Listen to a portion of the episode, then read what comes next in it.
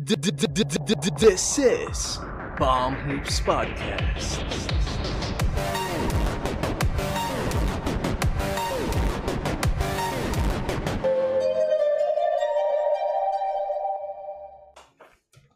What is up, guys? This is Bomb Hoops Podcast hosted by Jem Angelo. Don't forget to like, comment, share this video, and subscribe, and click the notification bell as well to keep you updated on our latest uploads. So, ayun guys, uh, we are back, and in this episode, we're gonna talk about, uh, syempre, sino pa ba Kai Soto, who we are expecting to possibly declare for the NBA draft this coming off season.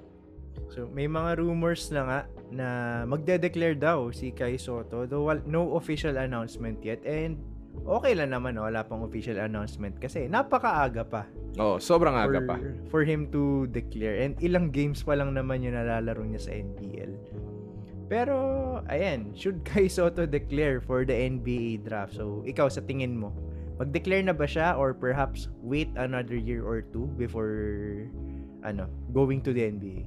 Ako personally, I'd say he should go now ASAP actually. Uh, if not, if not only for Gilas, I think he wouldn't have left the Ignite team eh. Kasi ano eh, what what is your goal to be if you're a professional basketball player? To play with the very best. And how do you learn for how do you become one of the very best? By playing with the very best. So yun, if you want to be the very best, you have to be there na eh. Anong sense na nag-stay ka with players that are not the best players in the world? Even if you mean it's for developmental purposes. Pero it's the best way to learn is to be set in the fire, lalo na sa professional sports. Kasi doon ka lang mag-elevate na, ito naman natin yun eh. Let's say yung mga players natin dito sa local, if they were put in a better environment earlier on, they could have been way, way better. Kaya lang naman lumakas yung Gilas Pilipinas nung 2010s. Kasi nagkaroon ng better program, better tune-up games, na-expose to new competitions. Di ba dati nga, hindi man tayo nakakalaban ng mga European teams. Oo. Tapos ngayon, nakakasabay na tayo to... Oo, and Nagkakaroon pa ng ano, somewhat of a rivalry with European teams. Oo. Yung nangyari nga sa Serbia noon, lumamang pa late in the Hmm. fourth quarter. And I think So- bitter pa rin yung ano eh, Argentina eh. Oo. Parang, yung Argentina nun, parang dalawang beses nang poster si Gabe Norwood Oo. nung game na yun. Kala ko mananalo sila. Pati yung Puerto Rico eh. Akala Oo, yung sa Puerto Rico sila. talaga masakit eh. Wala na ano tayo, na NBA tayo eh. Oo, wala. Ibang level lang, ano, si JJ Barea. Role player lang siya sa NBA. Remember guys, if you're a role player in the NBA, for sure, superstar ka kahit sa ang liga sa buong mundo. Mm, that much is true. Kasi sa NBA, sinala na, sinala pa, at sinala pa ulit bago ako makapaglaro Mm. doon.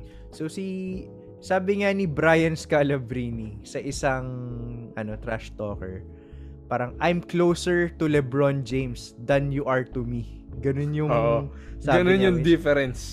which is true. Oo. Mas masakit mga aminin, lalo na kung bata ka pa and you feel like you have the world in your hand, in the palm of your hand. Yung, yung sad reality nun is, if hindi ka NBA, ano, hindi ka NBA level or at least an NBA prospect at a young age, you're never gonna be close to the bench warmers of the NBA. Mm.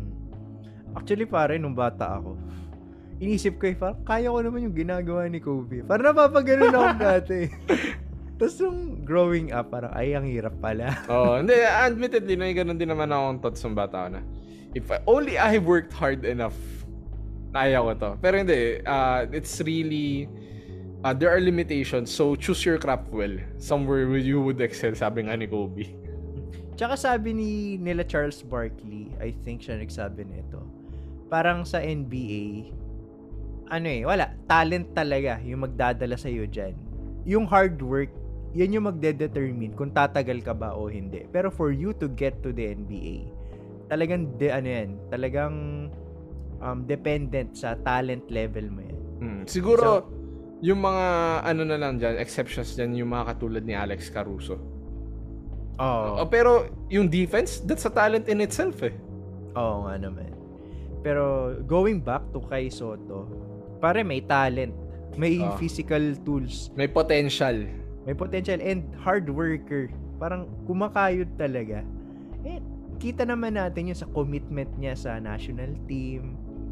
um I remember seeing hi- seeing him sa ano sa mga youth circuits ng FIBA World mga, mga ng FIBA World Cup mga under 17 under 18 FIBA World Cups natin noon Pare, nambubuta tato si Kai Soto ng mga centers, mga ka-height niya sa ibang bansa. So doon ko una nakita na ay ano to, kaya mag-NBA nito. So ayun, um fast forward to now, ah, kita nga natin nakakasabay siya sa mga players sa Australia. And some of these players, mga former NBA players to. Mm. Mga kahit sabihin natin yes, bench warmers or sa G League, ang taas na level pa rin yan eh. That is still higher than the PBA. That is still Mm. higher than um that is still higher than the NBL, ganun. And I can argue na the NBA G League is higher than the the EuroLeague. Mm. Uh, well, at least other teams or certain players. Mm. Kasi yung mga bench warmer sa G League like yung mga nagiging imports natin sa PBA, pagdating dito, pumi 50 points Mm. ang walang kahirap-hirap. And some of the players or star players ng G League are star players in the Euro League. Oo. Oh. Ah, if you remember Shane Larkin, Mm. I think nasa Dallas to dati, tsaka sa Brooklyn. Bo- eh. sa Boston din. Parang napaka-sporadic minutes niya. Pagdating niya sa EuroLeague, pare, para siyang naging ano eh, naging Chris Paul siya eh. Oh, nag-China pa yan. kagaling. Oh, ganun kagaling. So, ganun kalayo yung talent level ng NBA among other leagues. Kahit EuroLeague pa yan, ganun. So, for Kai Soto naman, he's in good hands. And, nakita nga natin na it's definitely possible for you to ano, gain success in the NBA na galing sa NBL. Joe Ingles, for example. Mm. Um, Andrew si Bogut. Andrew Bogut, Matt Delibadova, Oh. and wag na lang tayo tumagal. Ano, wag na tayong lumayo pala. Si Lamelo Ball and si RJ Hampton. Mga nanggaling sa NBL yan na Oh, sila, ngayon. yung, sila yung next generation eh. Oh, Who are thriving. Well, at least for Lamelo. yeah, and si uh, RJ Hampton, kasama na siya sa rotation ng isang team. So, Mm. para masama sa isang sa rotation ng isang team. That means may value ka eh. Oh. So, hopefully nga, si Kai Soto, siya na yung maging next. Kasi, actually yung Adelaide 36ers, ang pinalitan niyang young prospect dyan, si Josh Giddy. Kumbaga, sayang di sila nagkasabay. Oh, we might have seen the future. If ever Oh. na Napaaga lang. Yung mag ano, yung mag-draft sa kanya. Oo nga eh. Eh, di malayo sa dami ng first round picks Oh. ng Thunder. Namigay Baka- na nga eh. Kahiya naman sa inyo. Sige na nga. And so, anyway, um, for me, I think kay Soto, um, hindi naman should, pero perhaps he can consider waiting for another year. Kasi we've witnessed a lot of NBA prospects na pagdating sa NBA, hindi pa pala ready, nahirapan, hindi makapag-adjust. Ah, nakita natin yan kay um, Dragan Bender, for example. Kay Darko Milicic, the I think one of the ano, most famous NBA bust of all time. Na hindi pa pala sila ready. Pe- Pero minadali nila para bata pa lang sila mapunta sa mapunta na sila sa NBA. Hmm. And ayun na, meron kasing stereotypes for overseas big men na ay hindi nakakasabay sa NBA yan. And may basis eh. Kaya medyo nagkiku- medyo I think dapat din i-consider ni Kai Soto na magpahinog muna at least for another year. Um, he's very young. He's currently, I think, 20 years old. So, if he stayed for another year, he'll, he'll be 21 or 22 by the time he got drafted. Which is still a young player. Kasi, pag nag 23-24 ka, dun ka palang considered na matanda na player. Dun ka pala nawawalan ng value.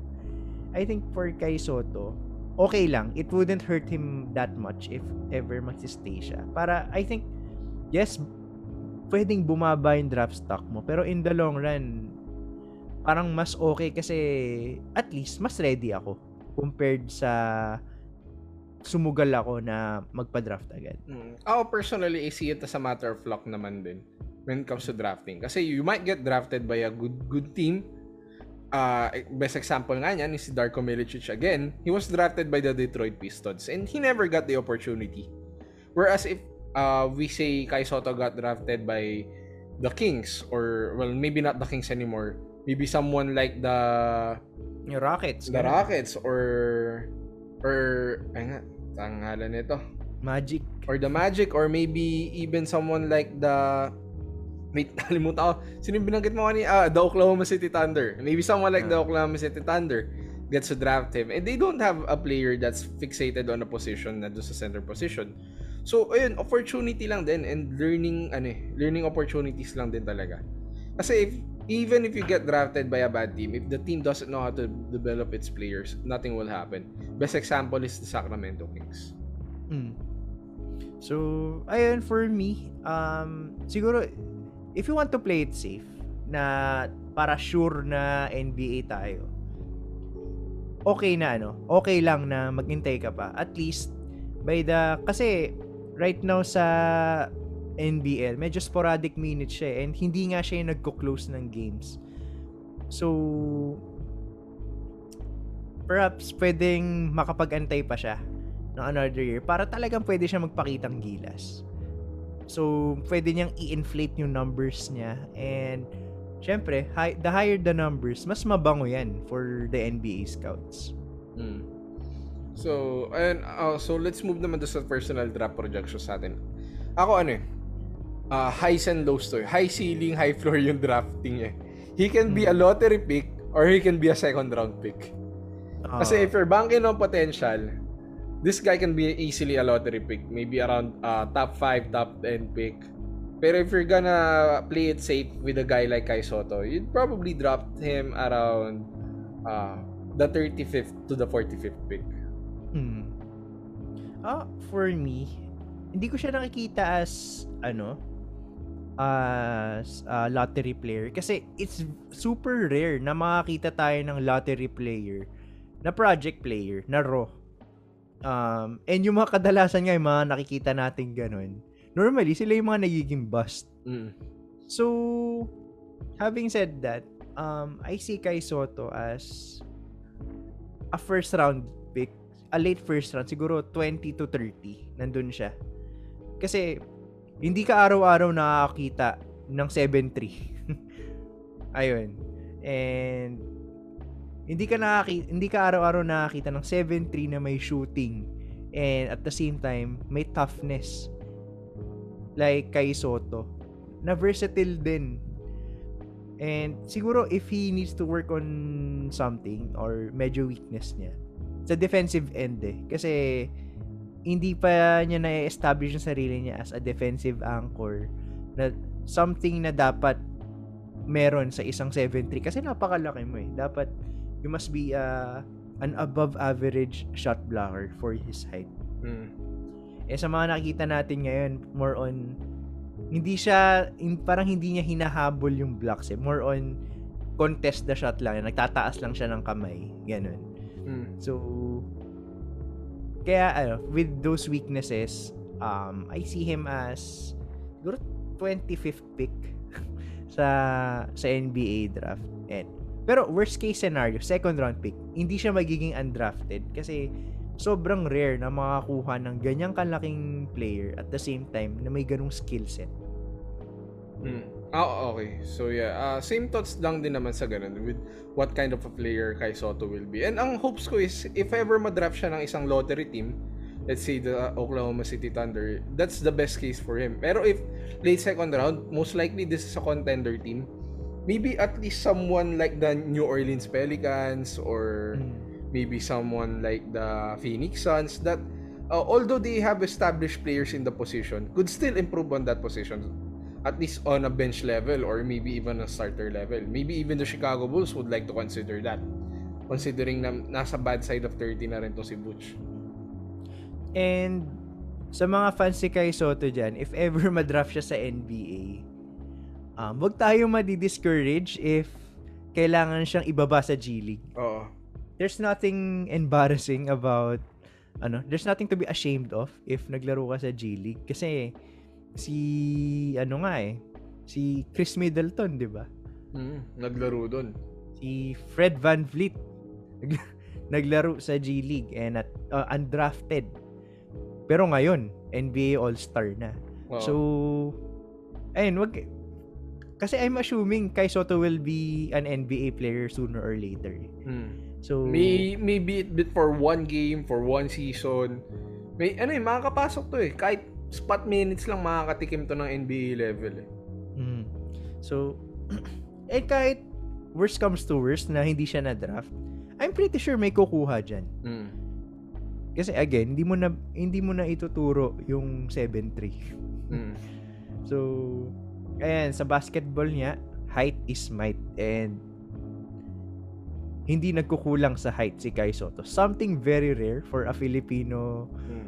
basketball player. Pero ayan, um I think kaya nga siguro siya yung may best chance of make of landing an NBA team sa ano as a Filipino kasi siya yung pinakamatangkad. Mm. Kaya din Totoo. ano, kaya din tumaas yung value niya. Pero ang maganda dito, bro, nabibigyan na ng spotlight yung Philippines. Eh. Something na unheard of dati. Parang Mm. dati naman never not never tayo nag-consider ng Filipino basketball player to be an NBA player. Oh, kumbaga, basketball craze tayo pero we don't have the talent. Mm. At least, uh, yung kayang tumapat sa NBA. Pero this time, we have someone that has the talent and probably the intangibles to actually perform in the NBA. Hmm. Ayan. So, tingin mo saan siya pinaka, ano, magiging best fit sa kahit anong team sa NBA, regardless of rebuilding position, ba, okay. um, contender, yun. Oo, gusto ko siya sa OKC or maybe even the San Antonio Spurs. Mm. Kasi although the Spurs have uh, Eubanks and uh, Jakob Pertl, those are not superstar players. And in the NBA right now, you need a star big man. So if they can develop Kai Soto into a star player, even if that takes two to three years, I'm ha- I'm gonna be happy with that.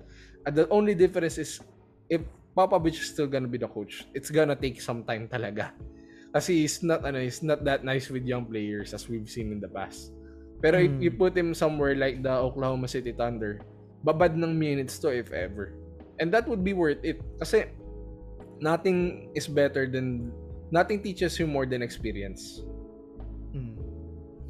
Um, for me, uh, I'm looking at this in multiple perspectives. One is for marketability. Um, saan ba pinaka ma-highlight, pinaka mabibigyan ng spotlight si Kai Soto? York. A- anong anong team ba yung pinaka ano, pinaka papansin when it comes to drafting? So, Saan pa ba? San pa ba? Which is yung New York Knicks.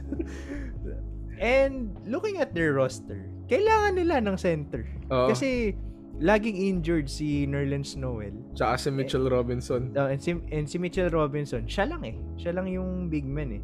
Plus, hindi ko alam ano ang magiging direction ng ah ano magiging direction ng New York kasi si Randall mukhang ayaw na. So, baka mag-rebuild na naman tong Knicks.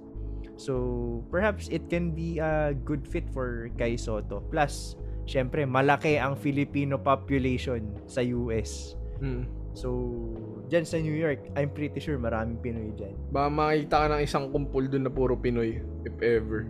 Di malabo yun. Even if Summer League game lang yan, or G League game pa yan, kung Oo. merong attendance, kung may tickets, for sure may makikita ang Filipino people dun.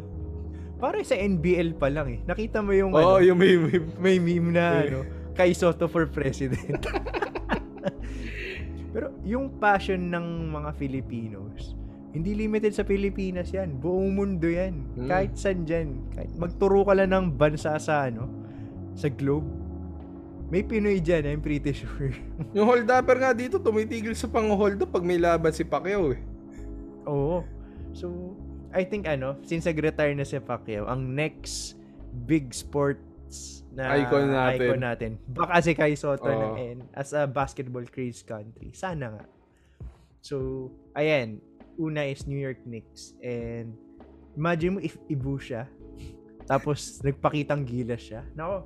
Kristaps maging- 2.0. And sa skill set parang Oh, similar. pareho, pareho. Ayan, so isa pa nakikita ko is um baka ano, yung kaibigan niya and nakalaro niya na rin sa mga local um sa mga summer league games dito sa Pilipinas. Si Jalen Green. So may chemistry na sila niyan. So pwede siya sa ano Houston Rockets kasi they're currently wala silang center and pinamigay na nga nila si Daniel Thies.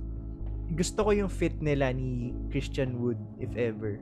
Kasi parang twin towers eh, na pwedeng mag ano, mag in and out. Pwede sila magsalitan. Tapos may chemistry na sila ni Jalen. um, ni Jalen Green. So, yun, Pinoy connection yun. Mm. And, And then, another marketing ploy na naman yun. oh, ano yan, mga Pinoy pride. Ayan.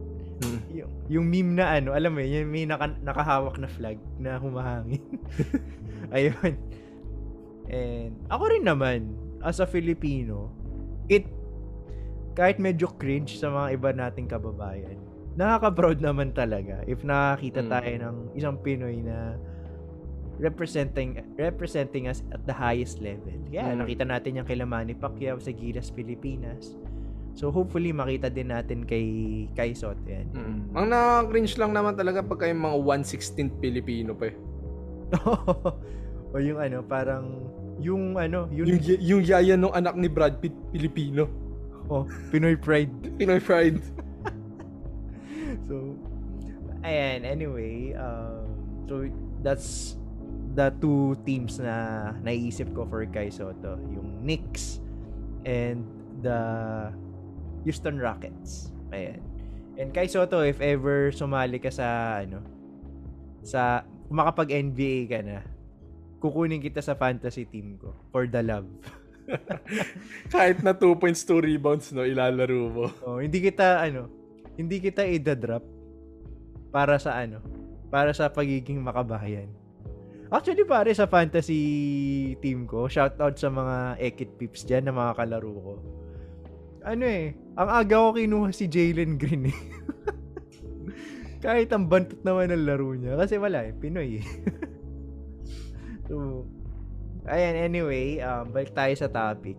Um, sino ba yung nakikita mong player comparison kay Kai Soto? Perhaps someone na nagre-resemble ng game niya. Um, it can be a superstar, a star player, or uh, an average basketball player. So, Ako, tingin ang, ang pangarap ko maging New York Kristaps siya. Yung heavy in the paint, can shoot, can rebound, can hustle. Pero if we're gonna be realistic, he might be a Sean Bradley. Ang ang tinding throwback nun. Pero I think isa sa mga possibilities. A shooting big that can rebound, that can block shots. Pero beyond that, that may be it. And that's okay kasi Sean Bradley was a starter level center in the NBA during his time. Yeah, So- per- kahit pataas yung draft pick niya, number one siya, di ba? Ah, hindi ko na maalala. Pero I'm, I think he's a lottery pick. Mm, top pick, alam ko, one of the top pick siya nun eh. Hmm. So, parang, yes, may stereotype si Sean Bradley na bust daw, kumbag, ano, quote-unquote. Pero, yung production naman niya, okay. eh. I mean, yes, hindi sa, hindi siya parang yung, ano, yung ina-expect sa kanya. Pero still quality numbers. And, Hmm. ayun, for kay Soto, okay na yun kung ganun yung numbers niya. So, actually, for me, um, kung pinaka magiging ambitious ako, as in yung, kung lahat ng kaswertehan nangyari kay Kai Soto, nakikita ko siya as someone like Nikola Jokic, na with the finesse, kasi kung makita mo si Kai Soto, not much on the athletic side, pero sa finesse eh, mga ball fakes niya. And Kai Soto is a very underrated passer.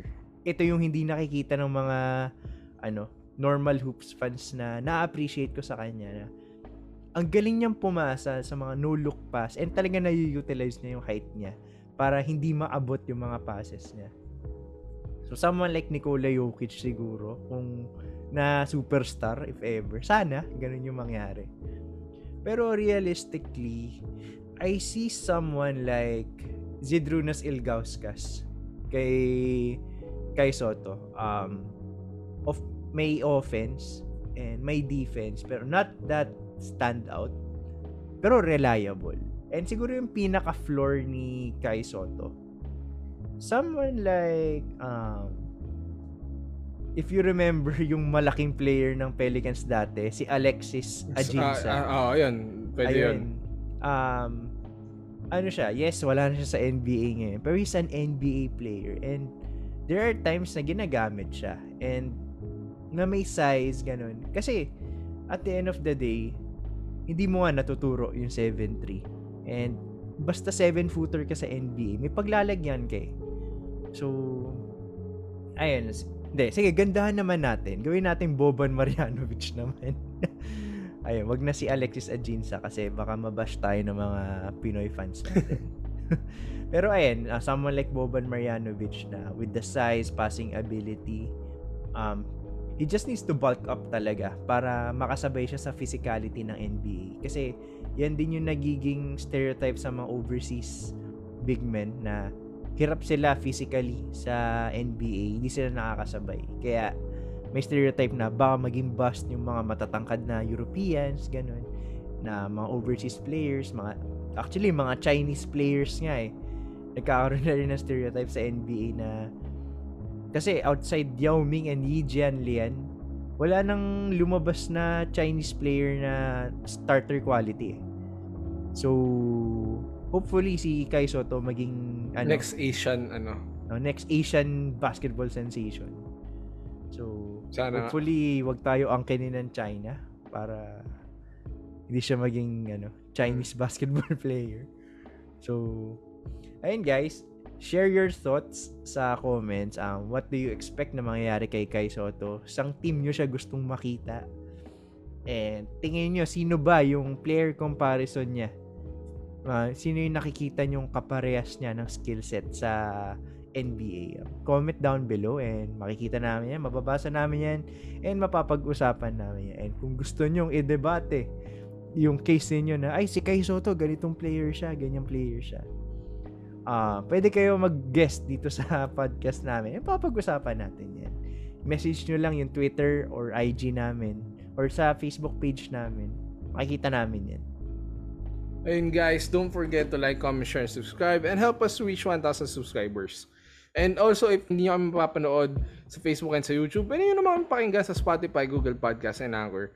Uh, search nyo lang Palm Hoops Podcast. Also, If you're a Filipino podcaster and gusto mong kumita sa podcast mo, well, we have something for you and that is podmetrics.co. Just go to that website and register using our code which is Palm Hoops Podcast which is flashing on your screen right now. And pag nag-register kayo dyan, matutulungan nyo na yung podcast namin, mapapalaki pa natin yung podcasting community dito sa Pilipinas.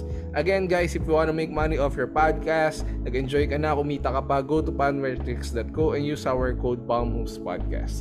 And lastly, kung gusto mong makakuha ng mga vouchers and discounts discounts when going online shopping, use our link which is podlink.co99 uh, 99 and that will take you to Shopee. Ayun guys, pag ginamit nyo yung link namin, may mga vouchers and discounts, sa tulungan nyo pa kami. Again guys, don't forget to use our link when going to Shopee. And it's been another great episode na enjoy namin ni Jello to kasi alam namin na humahakot ng viewers si Kai Soto sa channel namin. Oo, malaking tulong. Malaking tulong kay Soto. Bibigyan ka namin ng cake pag nakita ka namin. Kay Soto kung nanonood ka, guest ka naman sa amin. Oo. Please naman. gatas na gatas na yung pangalan eh. Ayan guys, so I'm Jem, this is my partner Jello. We're Palm Hoops Podcast and we'll see you in the next episode.